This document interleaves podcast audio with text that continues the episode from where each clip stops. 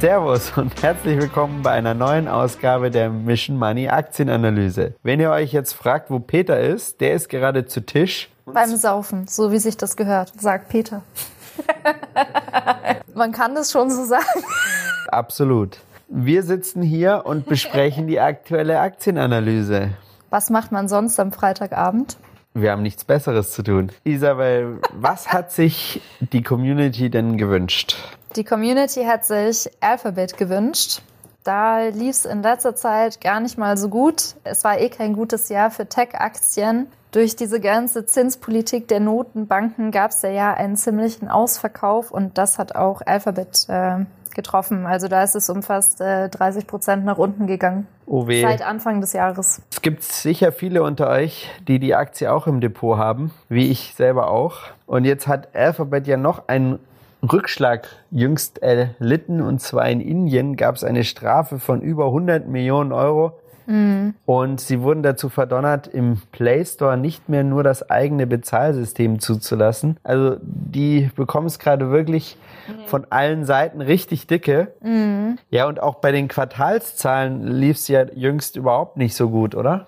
Nee, gar nicht. Also im vergangenen Quartal war das Umsatzplus bei sechs Prozent.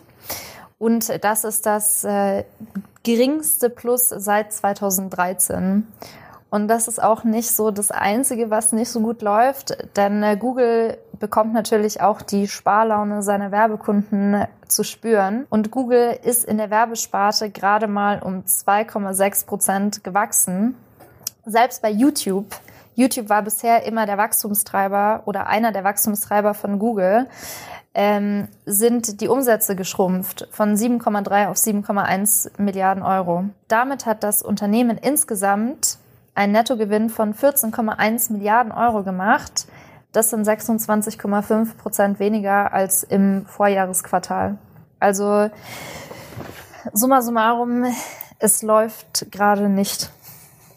Ja, wenn ein Wachstumsunternehmen kein Wachstum mehr vorzeigen kann, dann sind natürlich auch die Investoren wenig begeistert. Ist suboptimal, ja.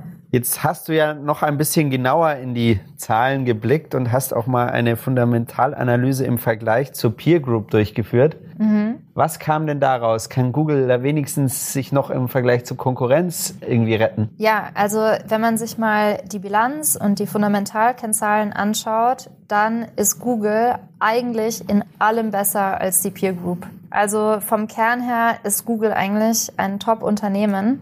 Und es gibt ein paar Kennzahlen, da fällt es besonders auf. Also da hatte Google im Vergleich zu Peer Group ganz deutlich die Nase vorne. Verrätst du die uns?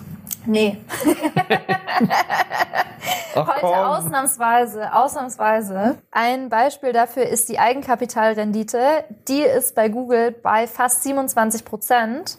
Und bei der Peer Group, also beziehungsweise im Median der Peer Group, ist die gerade mal bei zwei Komma eins Prozent, also ein ziemlich krasser Unterschied. Und auch bei der Gesamtkapitalrendite ist Alphabet um achtzehn Prozent besser als die Konkurrenz. Na, immerhin. Das ist auch nicht das Einzige, wo Google besser ist übrigens. Oh, hast du noch ein Highlight? Ja, möchtest du mehr erfahren? Da ich Alphabet ja selber auch im Depot habe, interessiert es mich natürlich sehr. Mhm. Was hast du denn da noch zutage gefördert?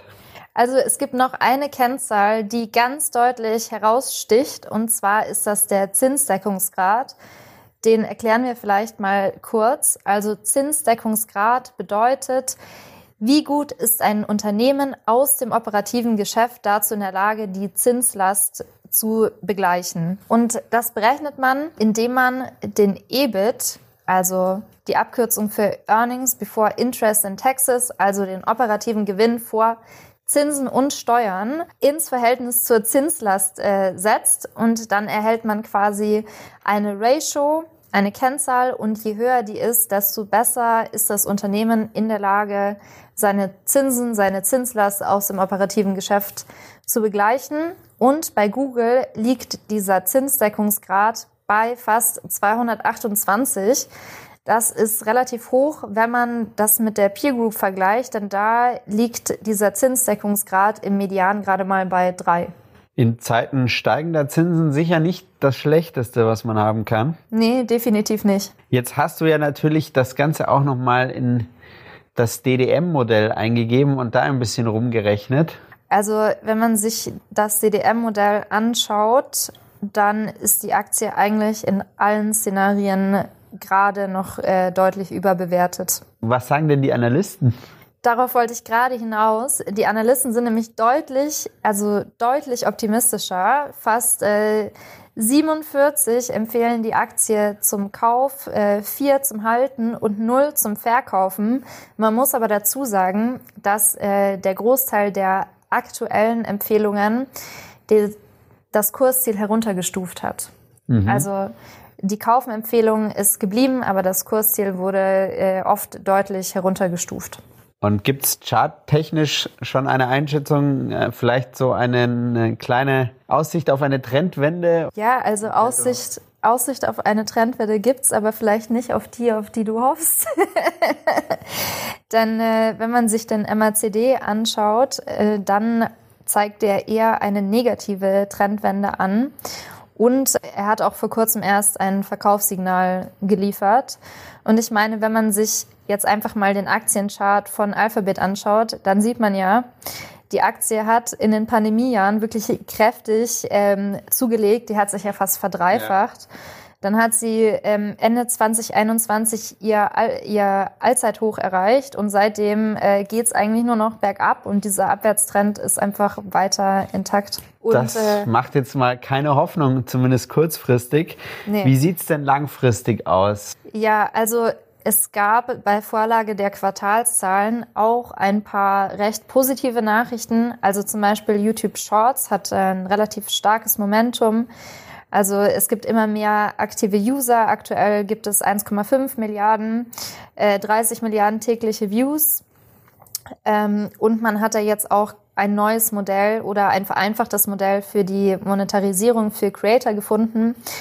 Und auch im letzten Quartal hat äh, Alphabet einen relativ starken Cashflow verbucht, und zwar von etwas über sechzehn Milliarden Euro. Also ich gehe da ein bisschen mit den Analysten mit, denn ähm, die meisten Studien sagen, ja, Alphabet wird kurzfristig noch belastet sein. Mhm. Also es ist ja auch schwierig in dem aktuellen Umfeld, ähm, höhere Kosten, der U S-Dollar wertet auf, aber langfristig dürfte es wieder nach oben gehen. Also was soll ich jetzt tun? Verkaufen? Nachkaufen oder einfach Füße stillhalten und halten? Also ich würde derzeit dazu tendieren, die Aktie zu halten und mal schauen, ob äh, die Talfahrt nicht noch ein bisschen weitergeht. Da muss man natürlich dazu sagen, dass das jetzt keine Empfehlung zum Kauf oder Verkauf oder von Wertpapieren oder zum Halten von Wertpapieren ist. Das ist natürlich wie immer rein journalistischer Inhalt gewesen und keine Bankberatung. Ihr müsst selber entscheiden, was ihr mit eurem Depot anstellt. Aber wenn ihr die Aktienanalyse von Isabel nochmal schriftlich zum Nachlesen haben wollt, dann meldet euch noch ganz schnell zu unserem kostenlosen Newsletter an und den gibt's auf mission dash money punkt de und am Dienstag bekommt ihr die Analyse zu Alphabet dann auch prompt in euer Postfach geliefert. Ja, lest alle meine Analyse. Und alle weiteren Analysen, die Isabel noch so für uns schreiben wird. Und jetzt machen wir uns auf, damit wir noch rechtzeitig zu Peter ins Stüberl kommen, ja. Bevor das Weißbier alle ist. Ja, auf geht's zum Saufen. Und euch wünschen wir noch ein schönes Wochenende. Und bis zum nächsten Mal. Bis zum nächsten Mal. Ciao.